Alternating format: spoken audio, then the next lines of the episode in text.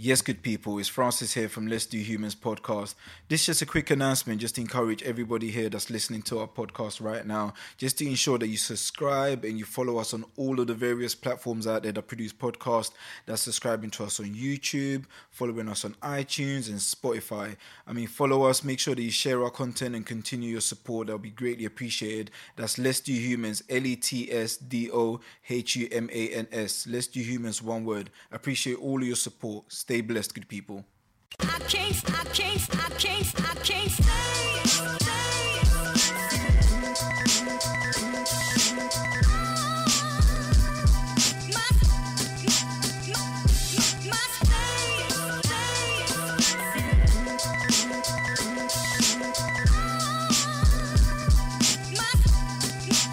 Oh, that's good. That's good. How you doing anyway? I'm doing well, man. Yeah. I'm just coming back from work. I, Oh, a, wow. I had a half day, yeah. The thing is, even though we're in a half day. pandemic, work work doesn't stop. No, because I'm actually um, working at the forefront. And we are one of the key workers, so it Oh, never okay. stopped for us. Yeah, yeah, Oh, amazing, amazing. Is- Yeah. Is, it slowing down a bit now? Is it still really busy? yeah. It's it's still getting um, in terms of numbers of how many items. It's still the pressure is still building up because Yeah. right now everyone is coming out. But back in um back when the corona was actually at the highest peak, we were more concentrating on um like um on the elderly and those who are really um like urgent for us Yeah. to attend to. But right now that the lockdown is easing up, every single person Everybody's is coming rushing to out. us. Everybody's rushing out. So Can you imagine? we have to definitely actually be able to serve them in the way that we were supposed to or we were doing when we were we didn't have the coronavirus so yeah. yeah so we have to and plus my um the mem- members of my team you know how the father went Yeah. some people are on father so most often like my hours i have to go beyond my hours Oh, to it's actually- increasing now. exactly Oh, but man. bit by bit hopefully we will be actually be able to get back as a whole team again and the pressure will ease down Most definitely. Ho- hopefully, they reward you for it as well because you guys are having to work additionally hard now. So, uh, we, we are not even we are not even looking at that place because Yeah. uh, these people actually end up sounding that they're gonna do something. But at the end of the day, the work is all about people. We're doing Most it out of our heart. So even if they reward us or not, yeah. we're still getting paid. We're still That's actually getting a reward. Yeah, different ways in it. exactly from people. But definitely, first of all, welcome to Let's Do Humans podcast. I know we've been meaning to do this for a while. yeah, but we're finally thank here you very now. much. We managed Yeah, to make I know it. we're finally here now. we finally did it. Honestly, when the corona started, I'm like, Yeah. gosh, I've not done Zoom because I had a lot of people that- because I'm used to um I'm used to this um this um video call Okay. Skype. Yeah. But when this thing happened, like boom, Zoom. I was like, where's Zoom coming from? I thought people are gonna use Skype. Zoom, I realized that. off. Yeah. Zoom is on a different level, and the the one who actually founded Zoom, Corona season is his time, man. Well, it's time definitely. to shine. Yeah. It's time to I- I, shine. I heard yeah. that they, they stocks, their shares went from like, it, it went from like 10 million or something to 10 times or even 20 times it, that it- amount. it deserves it. And Yeah. even the stock is not even going to stop because guess what? Right now, loads of meetings, instead Mm. of people traveling from abroad to come here, they will do it on Zoom. 100%. Because Zoom, wherever Mhm. you are in the world, yeah. you can get access to it. People say, Oh, I'm go- booking for a business meeting, blah, blah. I can sit behind my screen. We can just most definitely. like talk. If it's a signature, you do Adobe Reader or Yeah, yeah, something. that's I it. sign and we sign. We're done. Yeah. Contract date. Yeah. contract it's, it's definitely going to change the dynamics of um, the working environment because those Definitely. organizations are going to realize now that they don't need a physical building and they can still be as efficient as, as ever and people are able to meet and discuss and have things and make things happen externally. So it's, it's Definitely. what happens. Definitely. Even right now, even GPs, lots of people think GPs are open. GPs are doing video conference call. Yeah. They're looking at people through video conference. And I think I think it's Zoom that they are using as well. So yeah. Zoom has been very beneficial during this time. It has helped people to actually keep in touch in terms of business. And Mm. also it has helped people to actually get in touch with family and stuff like that. So Yeah. it has definitely helped. And in future run, it's going to also make a big difference because so many interview for jobs, so many Yeah. stuff are now gonna be vir- um gonna be virtual. yeah. Yeah. How's uni been like during the pandemic for you? Because you're still studying, aren't you? Ooh, yeah. Uni has been hectic. I'm not gonna lie to you because stuck in your room doing your exam, revising, and you know that you're supposed to submit this work Yeah. like within 24 hours. You want to help and actually absorb much information before you do your test or the Mhm. exam. So it's on a, on a certain note, it's me, it has helped me because I'm a kind of person doing exams in exam hall. I feel pressured. Even if I learned my stuff 100%, I feel pressured that I'm doing it in the hall. My Mm. friend or my colleague on my right or left. Yeah. Your lectures are walking up and down. and oh, it's so distracting. But when I did it in my room, I felt like there's less pressure. Though there's pressure that you need to get this right, but there's less pressure. Me have to do this exam at this particular point in time, even if you're not prepared.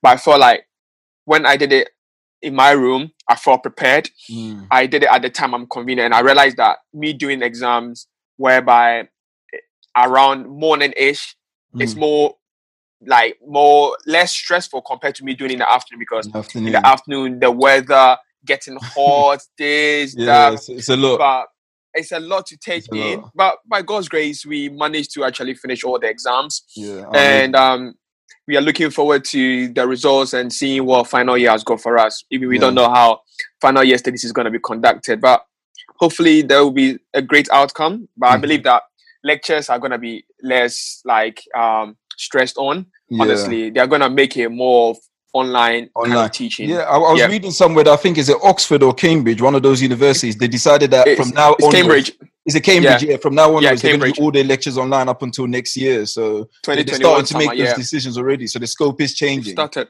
Yeah. yeah. They've started. But when the decision they've made, I don't know which um, sectors they included. Is it going to be only the reading subjects or is it going to be practical subjects? Because for my for my side, if they decide to do online based learning, it's not going to affect me because my final year project does not involve me going to the lab. It's Oh, more of yeah, it's more of um, I would say it's more of a sociology kind of um, yeah. project I'm doing. So I just need to just do online surveys, do my reading, do my types up and Mm. everything.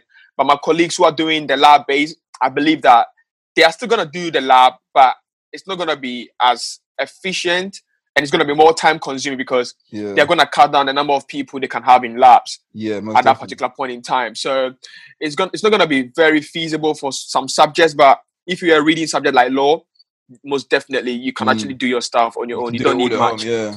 Exactly. You don't need That's much. great, man. That's, And even that- that's gonna have that's going to have impact on accommodations at uni because some people are not going to actually book accommodation next year. They yeah. will rather stay at home and do everything on their own. So, in terms of accommodation, all these landlords, yes, it's going to be a bit sticky for them. it is. I think whenever we have situations like this, there is there's always a shift in power. There's always There's a ship. yeah, there's definitely a shift in ideas, shift in business, and shifting what's Mhm. profitable and what's not.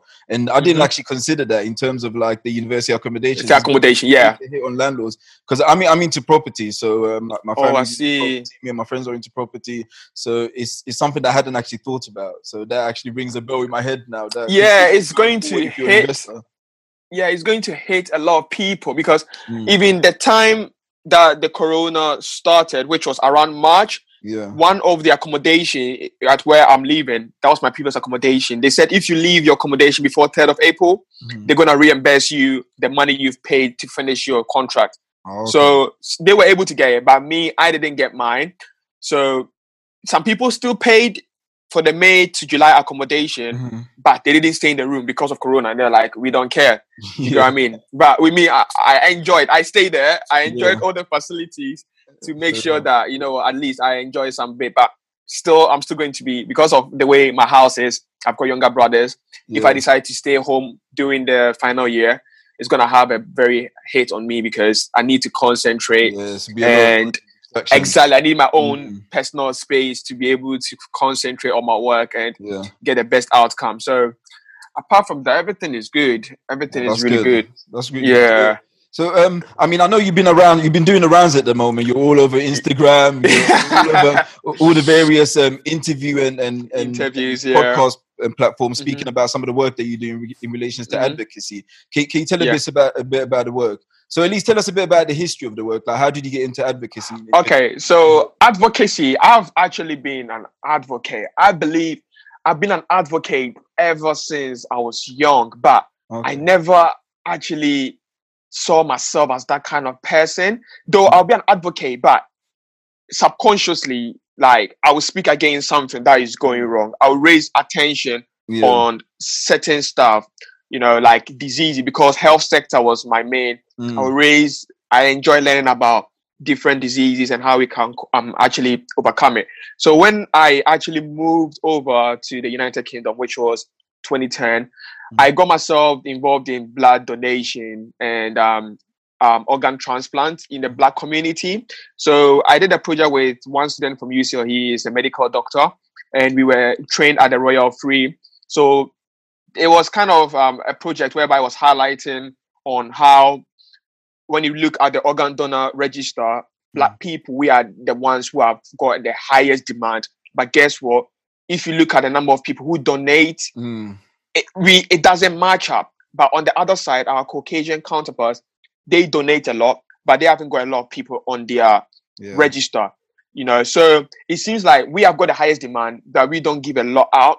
So I got my voice involved. I actually added my voice. I started going around, actually um, educating people, especially the black community, and trying to break down some of the barriers. Because the first thing that comes into people's mind, organ donation, they think that if you actually end up donating or registering yourself, that when you are sick or when you're not feeling well, you are going to be less prioritized because they think they're going to harvest your organ to Mm. save someone else on the register. Mm. But that is not so.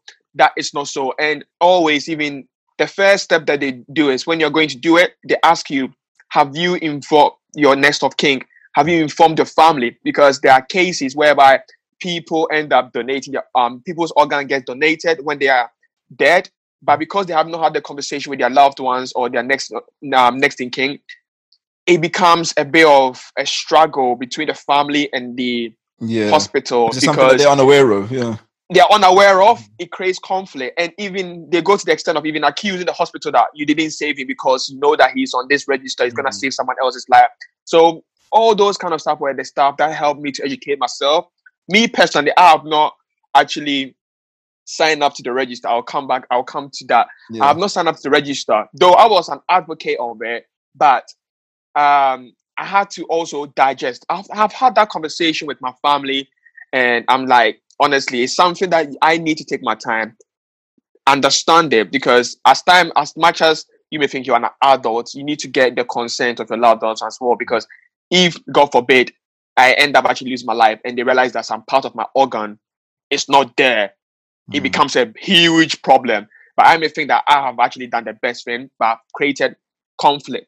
So um, that actually was in 2030, which I'm still projecting because last year I went to actually donate, um, went for blood donation because Mm. I'm like, it's time that I need to go and do it. And the what even pushed me was I need to know my blood type. I never knew my blood type.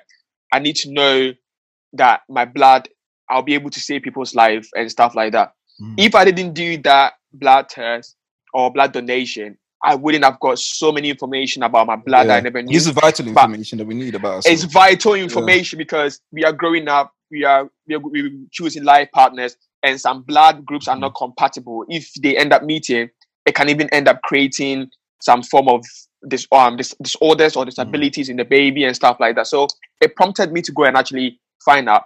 And i realized that my blood group is a unique blood group whereby even people who are sickle cell anemic they Mhm. need that blood group a lot because they are the people they are the blood that will help them to actually have more oxygen. Oh, wow. Sorry, more um, red blood cells in Yeah, there red blood cells. to be able to actually carry more oxygen.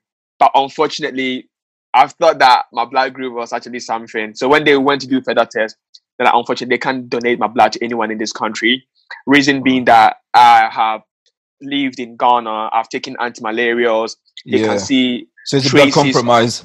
Exactly. Mm. They see traces of malaria parasites in my blood, and Mm. they, if they give it to someone, they don't know whether my blood is going to be compatible. It's gonna clot. It's gonna have a whole lot. Though I was broken down because my my friend is a sickle cell anemic patient. So when I saw my blood group, I was thinking about him most. That thank God he's going to actually have someone around him whose blood is very very viable for him to use. But unfortunately, that didn't work out. So transition from that, I actually got involved in mental health. How I got myself into mental health. It's actually mental health um, awareness is actually a mystery. So once Because- so before you get onto the mental health side, I just wanted to Yeah. touch back on um, the organ and blood donation within. The- oh, yes, community. yeah. So I, I know within the African community we have our own superstitions, we have our own beliefs about like the Mhm. human body and death. We have our own traditions which have been here for centuries. exactly. Um, yeah. What What are some of the barriers that you come across when discussing that within the African community? Because I I know personally how some people feel about donating their organs to someone. donating yeah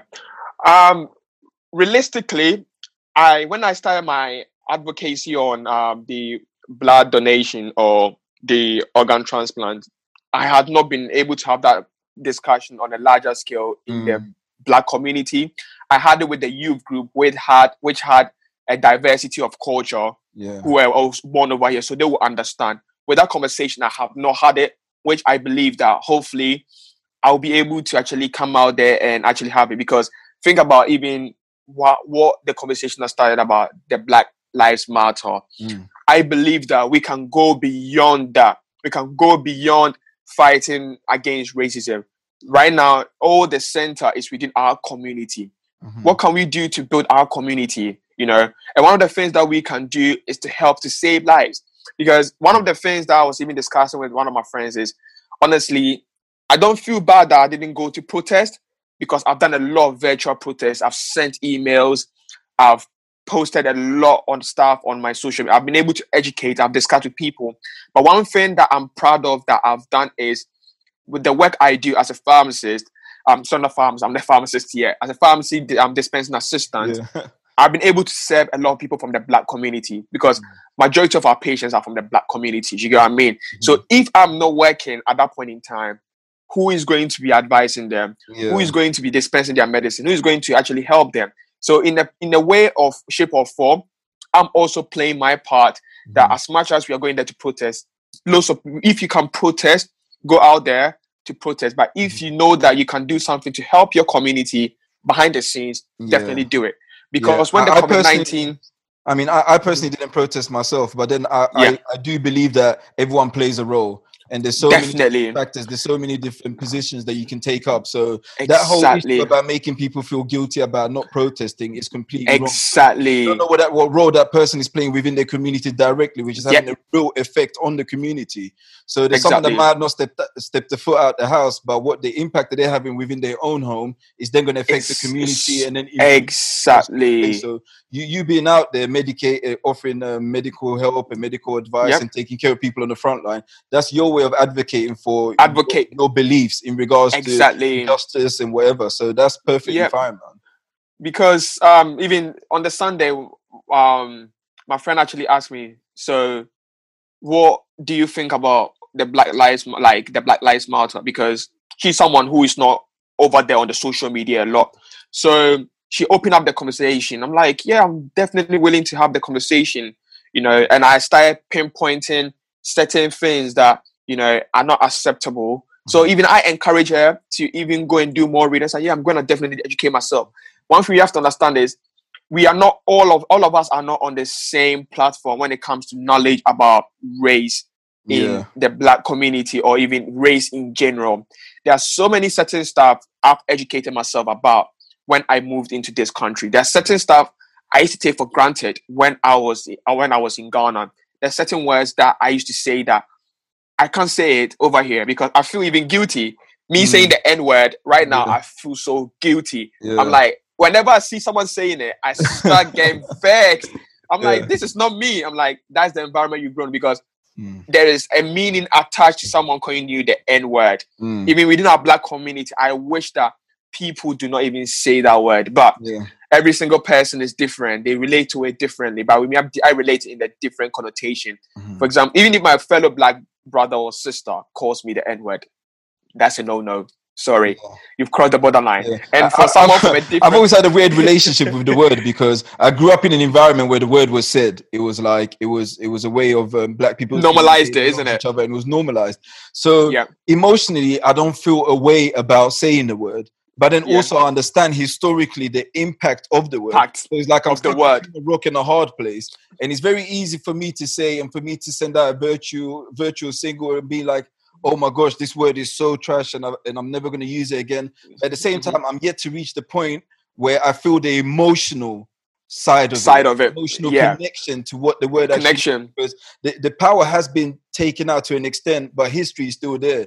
But then Yeah, it- it's still on the other side, it's like, to what extent does history carry us to to this day when it comes to like words, when it comes to like um, um imagery, and it's very Yes. tricky. So on, the, I understand. I, I agree with people who decide to never use the word again, and also Mhm. I don't feel a way towards people that use the word within their community. But I feel Unity. Yeah. one thing I can agree on 100%, which I'm solid about, is no one outside of the community should use it.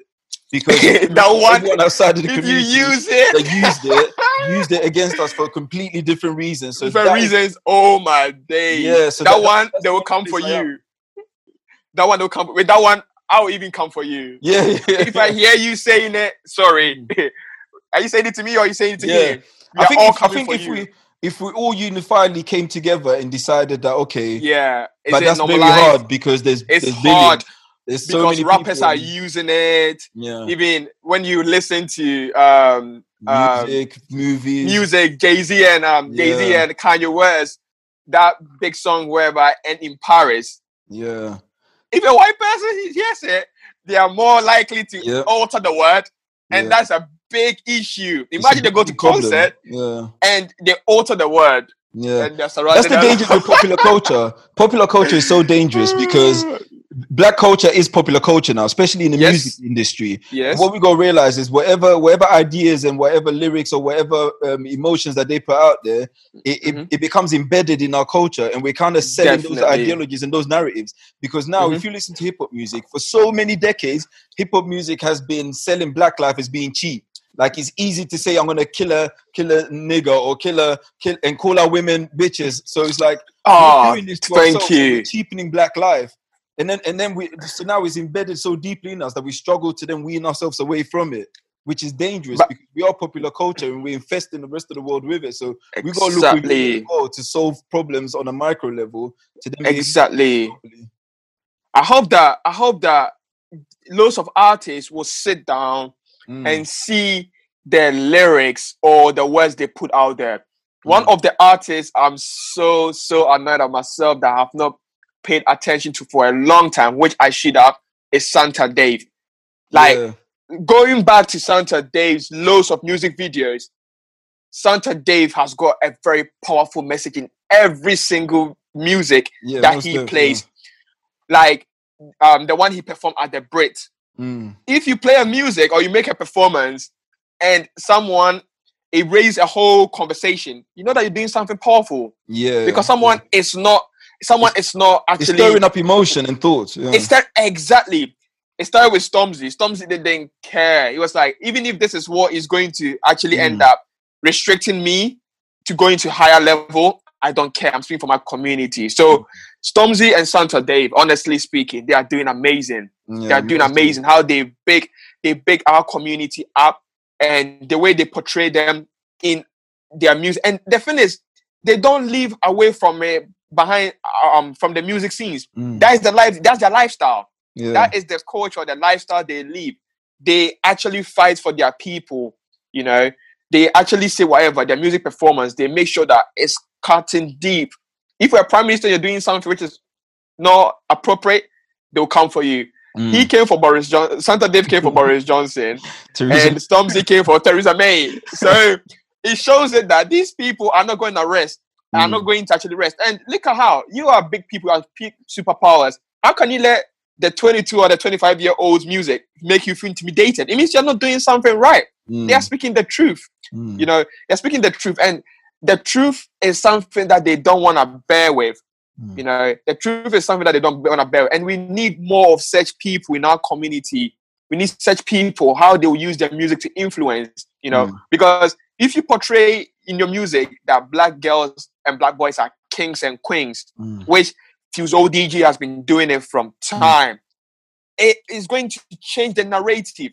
Yeah. Your music video, you make sure that these people are actually portraying our culture Mm. if it's Nigerian, they wear their gele, they wear their their their all their clothes. Yeah, yeah, it's being you proud know? of your culture. Yeah, being proud of your culture, exposing that you know what this is what our culture is. You may Mm. see us wearing the hoodies, but come on, when we go back to our country, we are more Mm. than wearing hoodies. We are proud of us. So look at how when um Skepta went to Nigeria, when he was actually made a chief of something. Oh Look yeah. at how the media was was his mom's it. town or something. Yeah. Exactly. So when Skepta is standing over here, you have to know that apart from he being a grime artist in this Mm. country or a hip hop artist in this country, he is someone valuable back in his town. So you can't Yeah. touch him like that. He, he Yeah. he's got a big crowd behind him. So I believe these are some of the stuff that our community needs to start embracing in Mhm. terms of it and in terms of the health side as well as Mm. much as we are the, the, the, the those in the media are Yeah. fighting for it. We in the health side too, we have to. Yeah. Because NHS was built on the ground, it was built by um, the strength of black people. Mary Seacole, she's one of the people who helped NHS to be with NHS we are right now. But Mhm. look at the coronavirus figures. Which people are suffering? The BAME, the black community, the Asian, the minority. We are the ones who are actually feeling. And research is actually, I hope that the Public um, Health England will bring out the necessary reasons why it came that way. Yeah, the report is out. I'm, I'm yet to read the report because I thought I'll give I'll give it a couple of days for it to settle down before Days. Yeah, But I'm yet to read it. But I one of the kind of know what to expect from the report. Do you know what I mean? yes, Yeah. Yeah. Because one of the things expect. I was discussing with one of my friends is that I believe one of the biggest things is housing because where you live can help can, can be a health determinant. Because if you are living in a moldy house, you will not grow to become someone healthy because Mm. molds, all these bacteria are surrounding you. How are you going to be healthy? Any little disease that you contract or any little infection is going to be deadly Yeah. you know and when you look at statistics loads of black people live in um in estates Mm. you know and council flats and look at how the last time i went to a council flat honestly speaking i've Mm. never i said to myself i can't i can't you Yeah. know it's it's, it's it's quite i'm not trying to actually disrespect Yeah. but i said to Mhm. myself that i can't I, I came back to my mom and i was like wait mom like when i went there i couldn't i was like yeah that's the reality of Mm. how some Yeah. people are and all of this has an you impact know. on people's mental health, mental health and their well-being. definitely I mean, your your environment that you live in, the, the food that you're exposed to, the the lifestyle, uh, finances, it all has a major effect.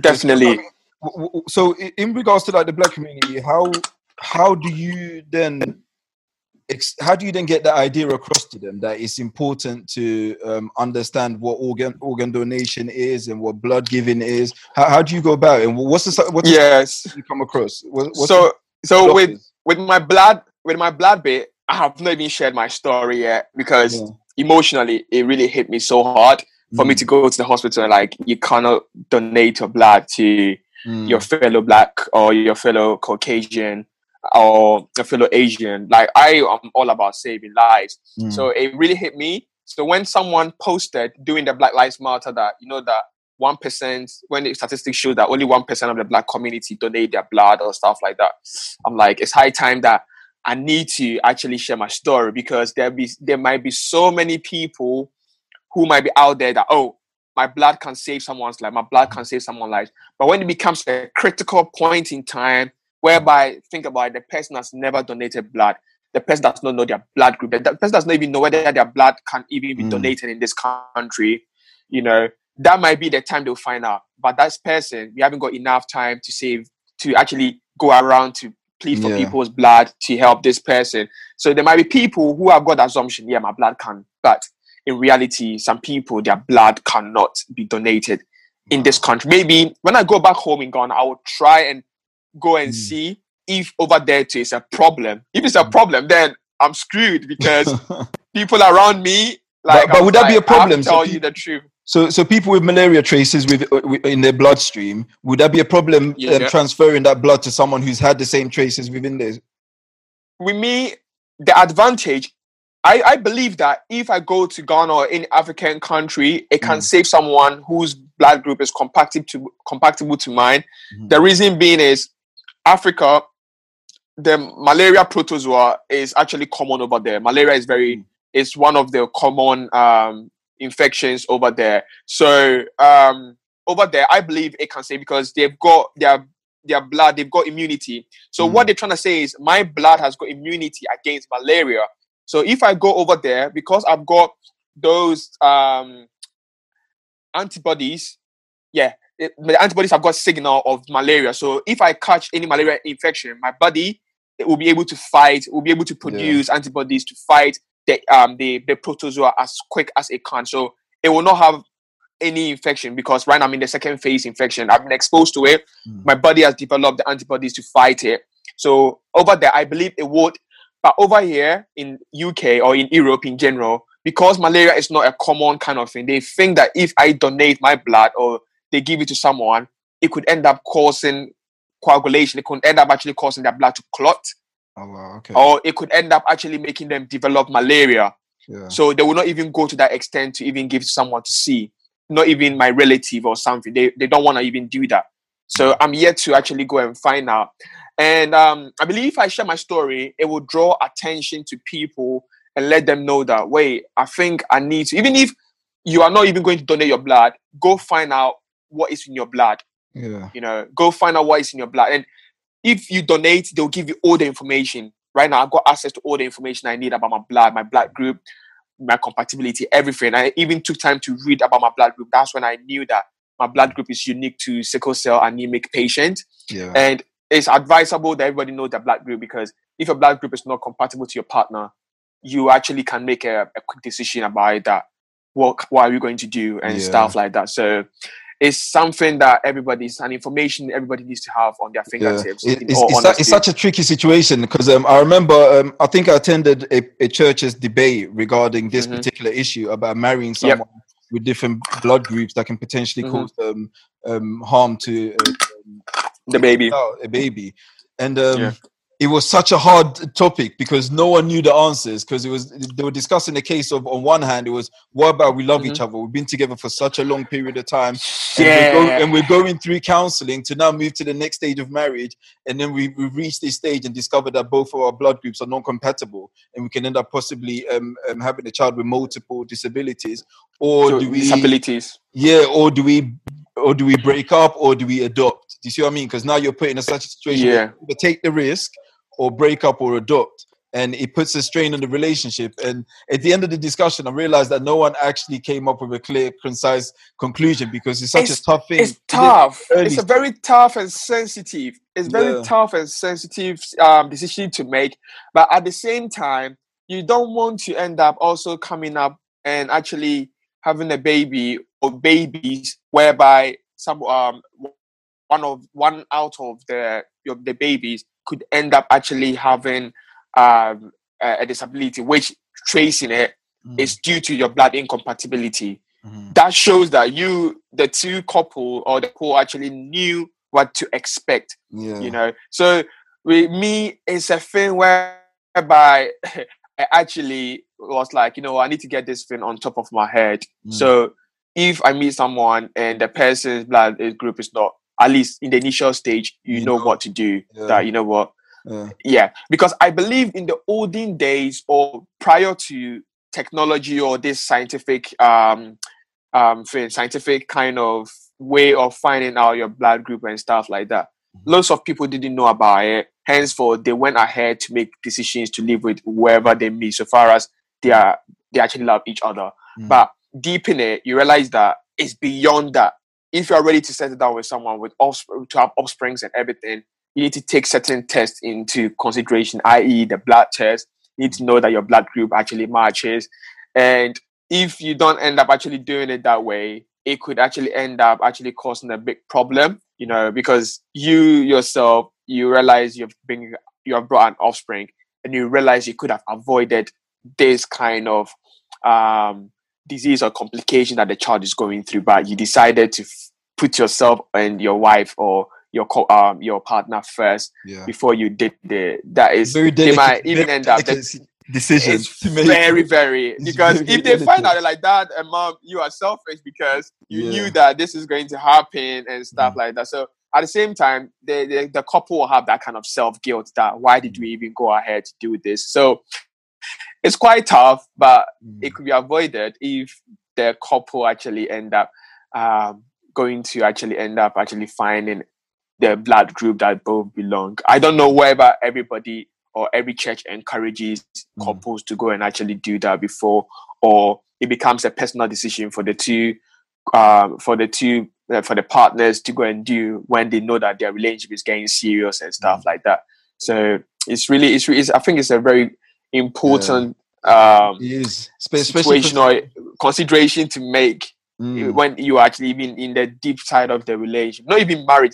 That when they come married, then you know that you've made all you've actually done all the decision. But in the relationship, I believe Yeah. that if you know that the person is serious, then obviously that's the route you need to take. Yeah, most definitely. And obviously, in particular, in relations to like the African community, we know that we have certain um, issues, sort of like um, Issues, yeah. uh, there's, there's various um, Yes. um, ge- ge- genetical issues that we can pass down. Genetic, not- yeah, Not disorders, just yeah, genetic, but also um, issues in relations to like the mental health side of things. Because yeah, um, when I was younger, I, I used to go to this um, this this particular like prayer group, and um, there, there was Mhm. a family there with um, a disabled child, and every Mhm. week, week on end, week on end, week on end, they all used to bring this child forward to pray for the child. And um, at that time, I never really used to pay much attention to what was going on. I was really young myself, Mhm. and I, I just thought they were just they, they were praying to heal the child. I thought the child was sick, and it's only when I grew up I realized that no, the child actually was autistic had, had the mental and health, yeah, had a, had a um, um, and one of them had a mental Autism.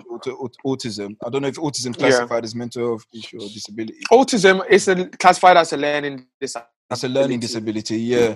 And yeah. um, it- w- when I grew up and I realized what was happening, I realized that there's a level of um, naivety and lack of knowledge within the community that can sometimes be detrimental because it, it changes the Mhm. focus from what is supposed to be in order to help Be- whoever it is that requires the help to something Yes. completely different. And I think that's probably different, yeah. I like the work that you're doing in terms of advocating and teaching people and educating Advocating, on what things Yeah. actually mean and how they come about and how to best treat or how to best take care of individuals yeah. with those issues.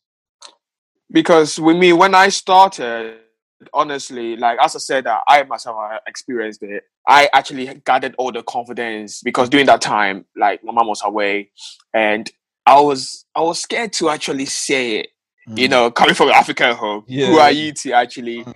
end up open your mouth say that i think that i'm going through stuff like Yeah. my head is this that so i had to actually go and actually google it find out exactly their symptoms and i was taking it but what actually pushed me was hearing other people's story you know i heard one young girl's story and that was like you know what i think Kwame, we need to start adding your voice to this because Mm. hardly have you seen any guy talking about it.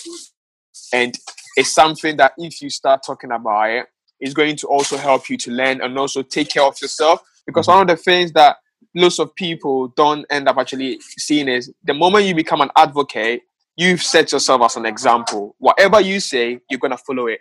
You know, so that was me. Every time I feel like I'm actually having a very low mood or or uh, and actually not feeling myself, I will have a conversation about it. I will just quickly have a word about it. So it helped me as a person, as much as as helping other people. It also helped me to put my uh, mental health in checks as well. If I realize that I'm getting a bit overwhelmed or stressed, you know what? I need to find something that could probably help me out. And even hearing, helping someone nearer to me. And when it all started, where I actually got myself to actually add my full energy and force to it was when someone very close to me actually started develop um, actually developed it. Then I realized that even the people around that person haven't got much knowledge like that. So with me, I start I learned most of these symptoms from my uncle who is um and um a mental health nurse. So I called him one time one Sunday evening. He educated me the signs and symptoms, what these signs and symptoms mean, and what could. So I have to, and bear in mind, I'm a pharmacy student. I'm not, um, I'm not a professional. I've not got any um, regist- re- register or registrar to actually end up giving too much information. It's based on what I've learned at university and my interest and my research that has helped me to actually be able to support um, this person. So I have to end up breaking the stereotype. The first stereotype was, oh, if this person, no, the first one that I heard someone said was, oh, this is just headache. Go. You know, you know how in the African. We, we just brush things off. Take everything that wrongs to the head. Yeah, take Take paracetamol, it will go. Away. Yeah. Take paracetamol, it will go. Mhm. But I changed the narrative. I was like, no, this is not paracetamol at first. Paracetamol or pain, but this beyond pain. Mm. The person is complaining of consistent headache. Like stuff are going. This is the brain issue. It's not to do with the head. Second one was, oh, if I take this person to the hospital, the first thing they will do is inject the person, and it will get worse. Because we've seen it in movies whereby some people are taken to mental health institutions, and the moment they get there, the condition they get put through even makes this Makes whole worse, yeah. situation you or the crisis even makes force. it worse. Exactly. So they think it's gonna make it. It's like no, they are not going to deal with any needle Mm. until the need arises. So through that, I was able to. And one thing is about advocacy is you can end up actually having or putting your voice to it, but the skills to encourage the person or the family members of the person or the friends of the person mm-hmm. to also get the hope because it's all about hope mm. you know, because we've seen people have had it and that was it. I had a friend also who all the time I check up on her because she was the mm. first person to share her story to me. Like she was not ashamed. Just like Kwame, I'm not ashamed. I'm ready to help other people. So I've learned a lot from her. And she also shared her story about her friend who got herself into drugs. And guess what? That was the end of it. She never came back. Wow. Right now she's in the asylum. She's in the asylum and she had she That's when there's a clear mental like chemical imbalance and it's been that one by the she drugs. was yes she was on that person she said that she saw it she the person was on drugs Mm. and by the time they realized it was too late one of them was admitted to the hospital to have a rehab which the person had on and off and another one lost their life. That's when i'm like whoa this is serious. Like Mm. this thing is very very serious and everybody has got their own degree of it and everybody can be treated differently. So as time as i was actually helping the person education and getting closer to the person it helped me to know certain um certain features as well first of all the person is not themselves so whatever they are saying they don't mean it Mm. so when they are in that mood whereby the symptoms are kicking in they can say stuff without their realization. But think about it, I've not got closer to anyone of that sort who have got that. So Mm. what happened was it was also having an effect on my emotions. So I took it serious. For example, the person, you know, the person that's the person who does not cuss people. yeah. All of a sudden, the person starts cussing. The person hasn't got any kind of.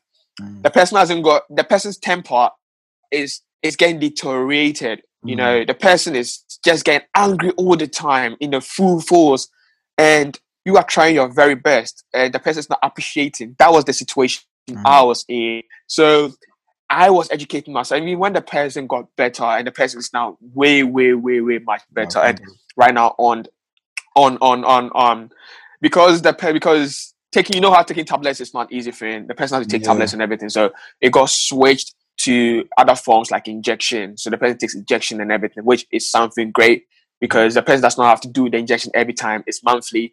So it helped the person. And I've seen the transition, the whole picture of when before the, the person developed it, when the person was experiencing it, and right after the person have even getting other forms of treatment, which is almost a year since the person started the Mm. injection. It shows that it works. It shows that when the person gets the encouragement or the people around them, it works yeah, you know, definitely. it works.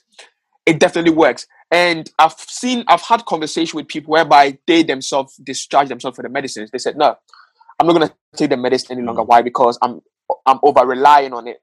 I'm Mm. getting addicted to it. Is fine. So far as you can be able to actually have other ways and means of handling the symptoms, you know, which the symptoms sometimes is, for example, for schizo, is hallucination and delusion. Mm. You know, hallucination is, for example, the person starts hearing voices, which is auditory hallucination. yeah. They start hearing voices and they start acting to it. Another one is um, is um, visual hallucination. They can see stuff coming towards them, and they start shouting yeah. and everything. You know, so without if you don't understand, you will be put off. You may think, "Nah, I've lost hope in the person." But education helps. You know, education helps, and I believe that is one of I said, knowledge is power. One of the best things that we can do to help our generation is educating, you know, constantly educating them. These are the different sides of it. You can feeling feeling low about yourself does not make you weak. You Mhm. know, you can come out, speak to someone you trust, you know, be able to actually end up like voicing it out. It will Yeah. help you. I It will th- think one of one of the when I whenever I read into like um, mental health illnesses, I realized that one of the most powerful tools in um, recovering is relationships with people. So whether that be Yes. relationship with families, relationship with loved Yes. ones, like when you got healthy relationships around you and relationships with people that you trust, people you're able to communicate with on all spectrums of conversation, then it's it's a healing mm. process in itself. So when you when you're in that situation, ideal to isolate yourself as well because then you're cutting off those relationships. You're cutting off a part of your safety. Definitely. Yeah, but what, what's, Definitely. what's what's some of the issues that lead to it? Because obviously, I, I, whenever I looked into mental health, I've, I've come across two issues that lead into Yep. mental health. One is the obvious one, which is chemical imbalances. Those are the ones that yeah. can't control. It could be genetics. It could be something caused from some trauma in the past or whatever. But there's a there's a point in the brain where there's chemical imbalances and it causes you to go into depression or into Mhm. uh, various forms of um, mental health crisis. And then the, the other side as well is one which I've been paying a lot of interest in lately, which is um, the issue of complexities. So like people that can't deal with complex issues in life. So it's like there's there's loads of things that's happening at once, and then you're like, oh my gosh, I can't take this. And the reason why I'm talking about this right now is because at the moment I think we're going through the, the ultimate year, year 2020 is the ultimate complex year. Mate, Like Yep. it's it's a crazy year, and a lot of people are People struggling are- with it. You know I mean, because we've uh, everything has happened this year. There's been there's Yeah, been everything. deaths, There's everything, everything has happened. I don't know what's next. Like there's this everything joke. is on gang uncovered. Everything. There's this. There's this joke going around that oh um, have you seen the meme about aliens are next and they, and then there's a picture of a bunch of aliens they're talking to themselves they're like oh my gosh we're next we're next i'm nervous We are next. We are next. Yeah. Yeah, You know that one? Yeah. I never understood. I interpreted as babies in their in the um babies who are yet to come into the world, and they are pointing. you are next to go to 2020. So it's like, No, no. it's not me. so it's it means no, no, it's aliens. Oh my. yeah so they're, they're planning on so it's like to them uh, the world Debate. is right now it's their turn it's their scene So it's like, oh my gosh like we're next like we're gonna invade the earth and we're gonna make 2020 even more crazier yes. so at the moment there's loads of people dealing with the complexity issue which is Yeah. they're stuck at home during the pandemic. Some of them might be extroverts, but now they're being forced to become introverts. Some of them are introverts who actually do like the attention, who actually do like having moments of extrovertness, but now they can't do that. And it's like we're dealing with worries. People have lost loved ones that they're unable to see, and everyone's just stuck indoors. And there's so many issues, Yep. and so many things going on in our minds. In our head. Yeah. It's like people like that. What what can they do to to keep themselves in check, to keep their In, mental in stuff Yeah. in, all plugged in? Yeah, yesterday, as you said, some people have lost have lost loved one. Yesterday, I was I was actually listening to the radio, and Mm. honestly speaking, bro, is it's very very it's very very like tearful to be hearing this on the radio, whereby someone was like, um, the dad actually got admitted to the hospital, Mm. and it was corona. The dad used to get a case from the mom for the Mm. past 50 years. And at this point in time, she's on the bed. I'm he's on the bed, and no one can even give him a kiss because of that. The moment they heard it, he says the dad, they heard that the dad is dead.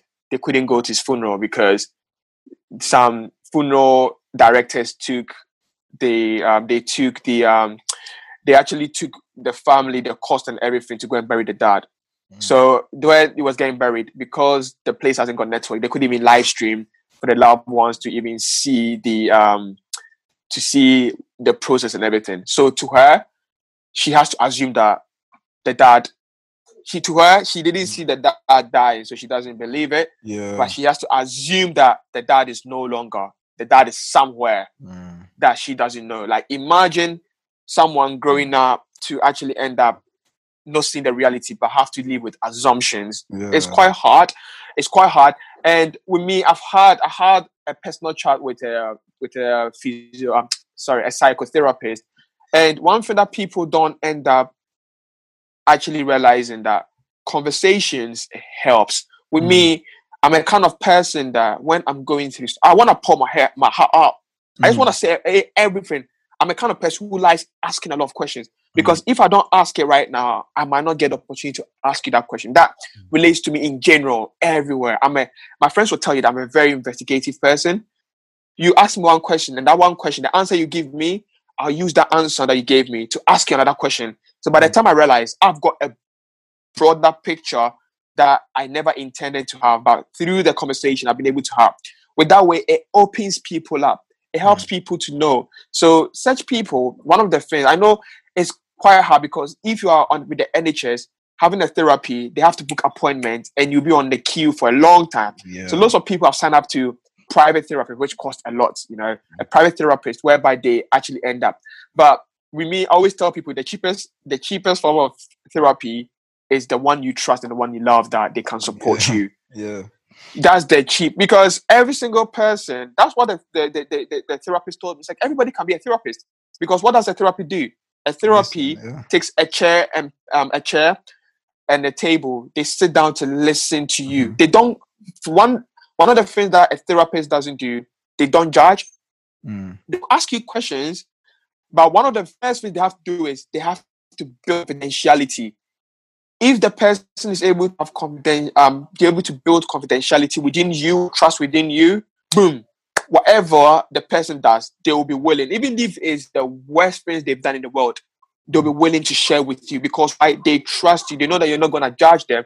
Though you're going to say one or two things that they might not be happy because you want to actually encourage them not to do that again. But if they actually find out that they can't trust the person, they can't end up actually getting the support. That's why lots of mm-hmm. people end up actually hiding it from Yeah. i.e., their, their their their parents or their, their even their family members, you know, because if I'm gonna say this and you are not willing to understand or empathize with me, but rather you're gonna actually throw stones at me, make mm. me feel worse of myself, then I'm not gonna tell you. I'm gonna actually deal with it. And by the mm. time you realize the person might be dealing with it in the hardest way, and unfortunately, the person might end up doing something they never intended. And with them, someone one thing I've realized is when someone is actually going through mental health disorders, the brain, the way the brain works is kind of like a reflex. Everything's a reflex. That's mm. why lots of people end up taking their lives because that's the thing, the the ideation that comes into their head. So they want to react and end up end everything up you know, Mm. end everything up because the world, the burden in the world is too much for them that no one is willing to understand them. No one is willing to hear them out. But in their head, some kind of in their head as well, what is also playing their mind is everybody don't like you. No one likes you. You're gonna face this. Why don't you actually end this by actually taking up your life? You know, and these are something that someone has who has gone through has shared with me Yeah. you know. So it's it's quite tough. Some of the stuff that she opened up to me bro that time i felt like crying. I'm like Mm. and this is the world that this person was living in you know. This was the world this person was living in. So empathy too can actually work you know. If they've and one thing that also works is if they find someone who has also gone through it bro it's like a human thing. We are all men we're going through similar problems when we meet it's kind of like Yeah. our own kind of world. We can Mhm. we can share experience.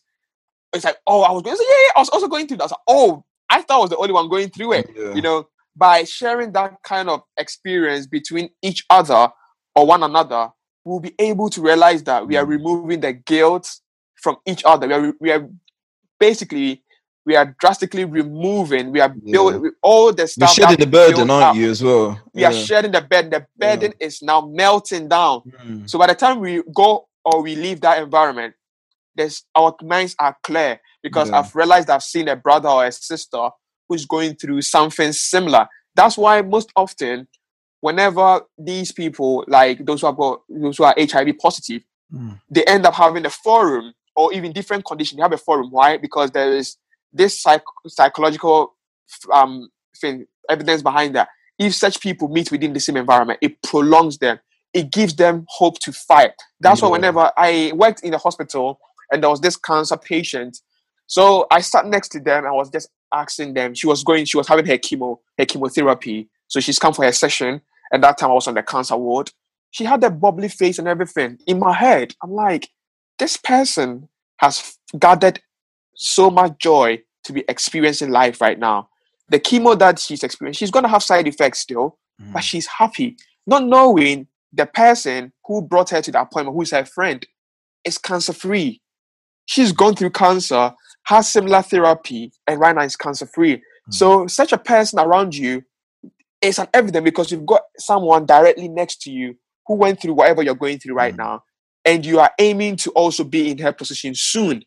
So with that way, whenever you're actually having the therapy, you are of all the hope that yes, it's going to work because it's worked Yeah. for my sister, Yeah. it's gonna work for me. So when they shared that to me, I'm like, it's true, it makes sense Makes because sense. it will even end up making her always willing to come to her appointments and have a positive energy you Mhm. know even if it comes out negative she's still fighting you know so being a warrior about it also helps because if people are willing and going to actually share their their their story always i've got this theory that one person's story could be the solution to whatever someone is going through because Oh, yeah, come on yeah. if you pick about 10 people at least six out of the 10 people are sharing something in common they're sharing a common problem Mhm. but the moment they open up, so how did you manage to get was like, maybe it might not be the direct solution, but it will give you hope that someone has managed to have confidence or even patience Mhm. to solve their problem. Then I have to also take my time and take and be more optimistic that it's not gonna be like that. It's not gonna last. Yeah. Definitely, there's gonna be another way of it, and hopefully Definitely. it will it will help. It will Oh, that's definitely amazing. help. It, to me, it's- it Yeah. sounds like obviously with, with us human beings, like it, it sounds like we, we, we have needs and um, Mhm. we need to constantly feed these needs. We need to constantly keep the mind exercised. Because one of my friends, um, Rachel, who I've had on the podcast before, she she works in Mhm. mental health, and um, she she said she said something quite simple but um, very effective. She's like, the mind is like the body. The way you, the same way you exercise the body, you rest the body. If you're exercising, you're you're feeding it right. You're you're, you're treating it right. In order for it to treat Mhm. you right, we have to treat Yeah. the mind with the with the Right? Yeah. level of um, Mm-hmm. um, concentration and, and care because if you're not feeding it right, if you're not taking care of it properly, if you're not exercising it and giving it time to rest as much, then you're gonna have the same problems you would have if you treated your body the same. And that's one of the things I've realized recently because, um, especially when when the whole um, um, with the recent movement with Black Lives Matters and everything else that's Mhm. happening on social media, is it becomes very tiring and very burdensome.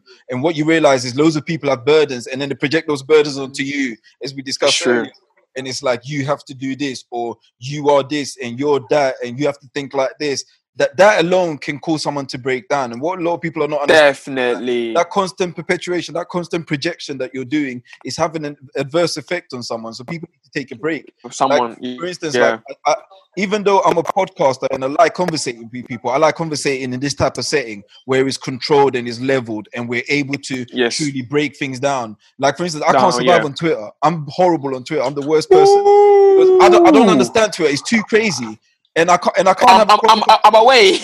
I'm away- yeah, I can't have a proper conversation. I'm away. With me, I'm It's, it's like, mental nah, torture because all you get is a whole bunch of what what tends to happen with Twitter is if you throw an idea out there, what you're gonna draw out is the people that maybe had a bad day, the person with a a a, a, a, terrible mind state who's gonna attack you based on it. It might not necessarily be the Yeah. 99 percent good people. It will be that one person that will Mhm. constant, continuously that can ruin ideas. it. Yeah. And that's Yes. social media. And if you're not careful, you can get drowned by it. So you need to take a break and just filter it through. Like um, my therapist Yeah. Keely said, she was like, she's like um, the ultimate um, um, care package or the care process that she does is order in her phone. She says she goes onto her phone, Mhm. cuts everyone off once in a while, and leaves only five contacts, and she won't pick up anyone's call apart from those five contacts. Is, is ways of Yeah. us taking care of ourselves and um, I believe that's the best thing because with me, the longest I've actually stayed away from social media was this year.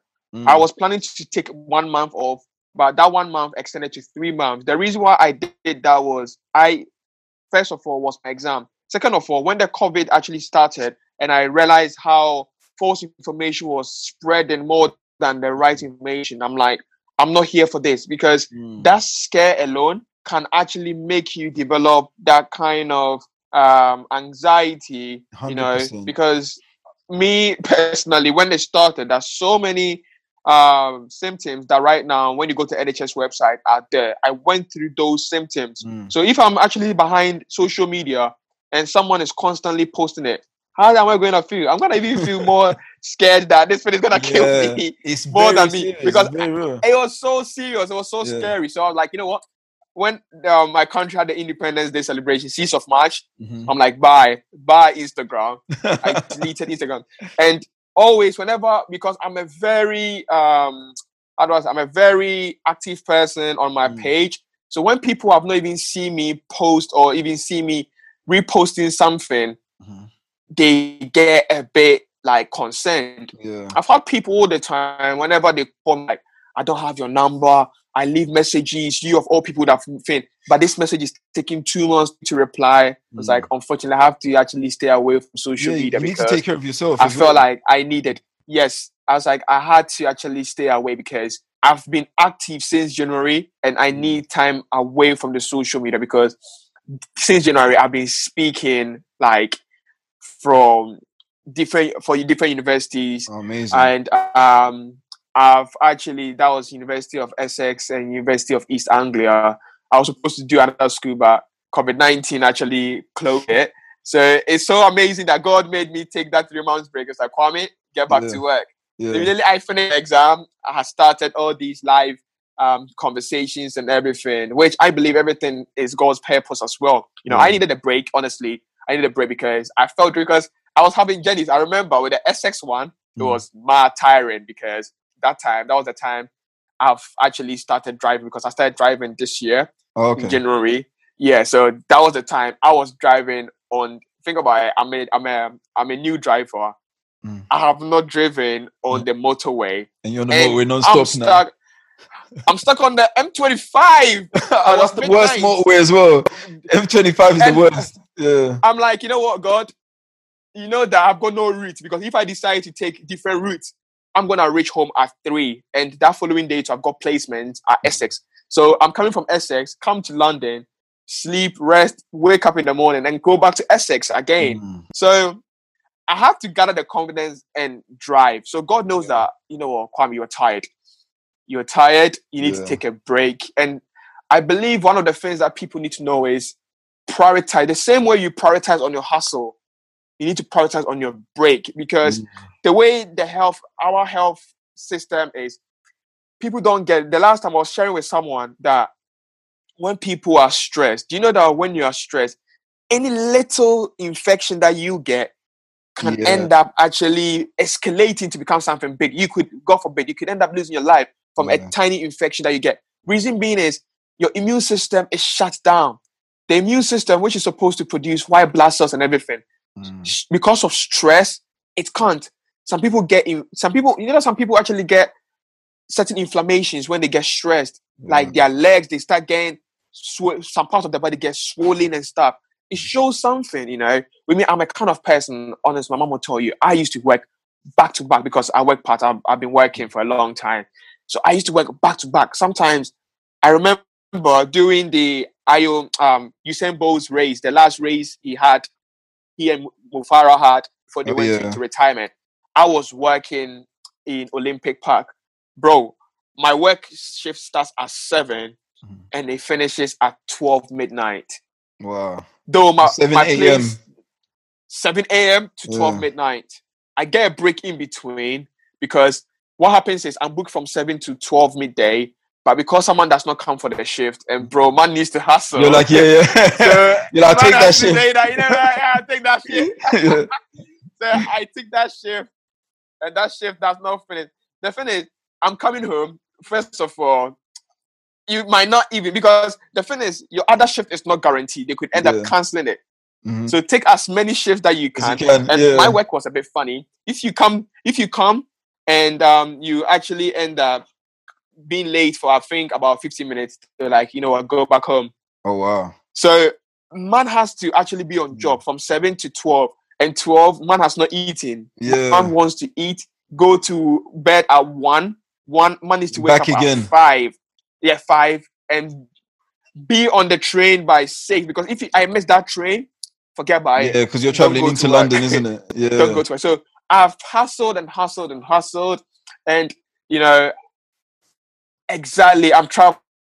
I've traveling to London, and even um, even within London, I still travel here and there. So sometimes I need that one person to tell me that Kwame, you've had enough. Like Yeah. sometimes even look at your bank account, it's not even motivating you to stop working. You know, Yeah. but I've reached a point whereby you know what, I need to actually, you know slow down, mm. take a break. If it's a sleep, my off day from work, I sleep. You know, mm. I don't even respond to any messages. I'll leave the message to later on.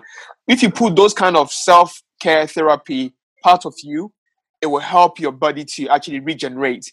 You mm. know, because we are all growing, and if you don't take care of yourself that way, and you reach a point whereby the hustle is out of hand, you could end up like breaking yourself Yeah. you know, and it's very important that people make sure that their brain is resting. Yes, mm-hmm. it's good to be hustling, you know, but sometimes you have to also have that kind of time that you know what this is the time for myself. I need to relax. Even if you're not going to watch any TV or any program, just lie in bed, sleep. Just sleep, you know, it's really, really important. Sleep, sleep. You know that sleep is the most underestimated. Sleep is so underestimated. It's, It's, it's, under- so it's underrated. It's highly It's underrated. underrated yeah. it's actually underrated because some people are like, you know what, George. Um, I remember one Money don't sleep. yeah, when someone was like, one. I think one motivational person. They're like, oh, this person says suicide. The person, the motivational person came out. No, you are lying. I've always sleeping. You know, one thing you have to understand is yes, they start from somewhere. Mm. The the the perseverance wouldn't stop, but. Are you going to let the perseverance also take something precious away from you, your health? Yeah. You know, we always I tell people that your wealth is your net wealth, you know, it's your net worth, you know, because if right now, God forbid, you don't take care of yourself and you fall ill, Mm. all the money that you've got in your bank account, where is it going towards? It's going towards your health. But Mm. if you end up balancing whilst we're hustling with your wealth, with your health, you realize that they go hand in hand. If Mm. you're a true hustler, then you need to also invest more in your health. You need to rest. definitely. The rest is really important yeah. is really important and i believe that everybody will actually take that into Mm. into consideration because covid-19 i believe it's a signal to other people that you know what you've worked so many years you've not even taken time for yourself Mm. all the time you're traveling to different countries to have holiday no this time around stay in your home yeah. and just Sure. breathe you know Yeah. breathe when Amazing. i listen to this stormzy's song breathe Mm. i'm like this guy is talking to me you know so sometimes you need to take your you need to take time and breathe because yeah. people don't breathe. I'm one of those people. My friends will tell you Kwame doesn't breathe, but Mm. sometimes whenever I get that nagging, it brings the reality to myself that you know what, Kwame, just stop, Mm. listen to them, and just because they can see from your face that you are draining, you are drained, but Yeah. you still wanna still fight and push. So Yeah. it's really No, that's- that's important that we take time to breathe. Yeah, Yeah. And there's and there's no more perfect time than the current state that we're in because it's it's the ideal Trust me. for us to trust me. break. And even if social media is keeping us hostage, we should learn to take a break from that as well because that's the biggest Yeah, we have right to. now to like our, our mental we state. have to.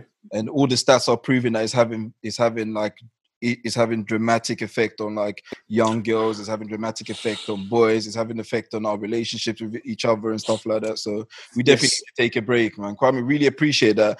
Um what, what, what are some of the works you got coming up? Like what, what you got coming up in the future that people can check Um, with me, people track at the moment on um on Thursday, I've Mm. got um I've got another talk about mental health. And Yeah. one thing I like about it is all the time, you know that all the conversations I've had about mental health yeah ever since I started with advocacy, none of these conversations has been similar. yeah All yeah, the all, all of them Imagine are from different different. angles. yeah At different angles. And I really appreciate because I hate repeating myself the same information yeah that's always my energy is actually because there's a question that you be asked. It's like, wait, I never thought about that way, but Mm, it's also related to it. So on Sunday on Instagram Live, I'm also speaking at um I'm speaking about um 21st century men and mental health mhm. with uh, Akosia Amazing. and um and on um Thursday, this Thursday, I'm speaking for this um my my colleagues um um setup. It's called the uplifting. Mhm. So we are also discussing mental health with.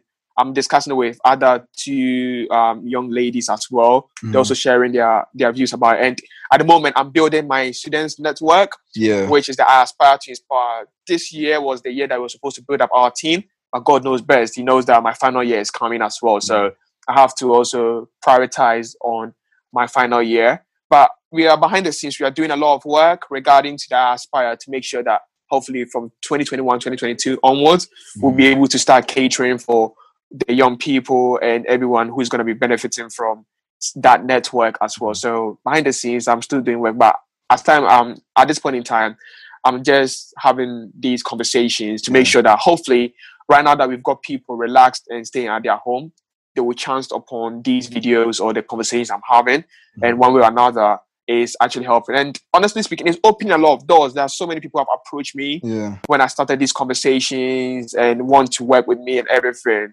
To me, it's all about changing the narrative. As much as these whole platforms are gonna be able to be channeled to different demographics, different people from different places, I'm so happy that it's doing it because Mm. everybody has got different followers. We have all got different, Yeah. diverse people Mhm. and the conversation I'm having is also having diverse kind of um, opinions and also sharing a lot of knowledge to other people as well. So it's it's really helping, and I really appreciate you, bro, for actually. Yeah.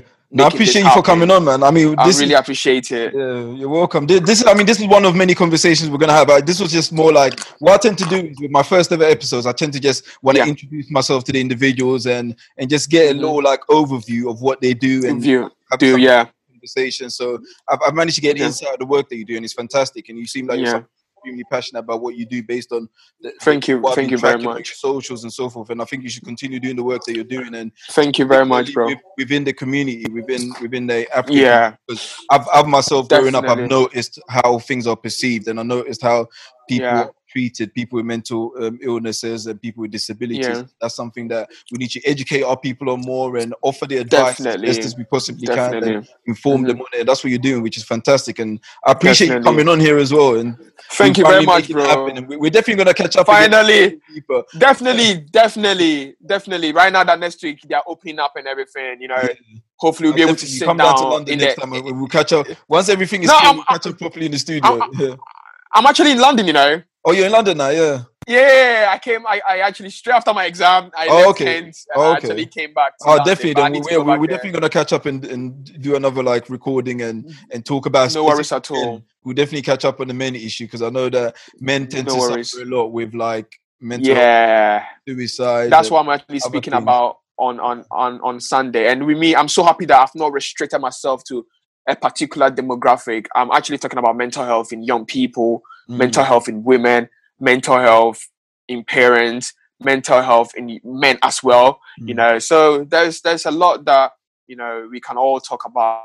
We can all add our voices to it. You know, Yeah. so far as we're able to actually get the channel and be able to let other men know that hey, it's not a shame to go through this Mm. because someone has experienced it, they've come out of it.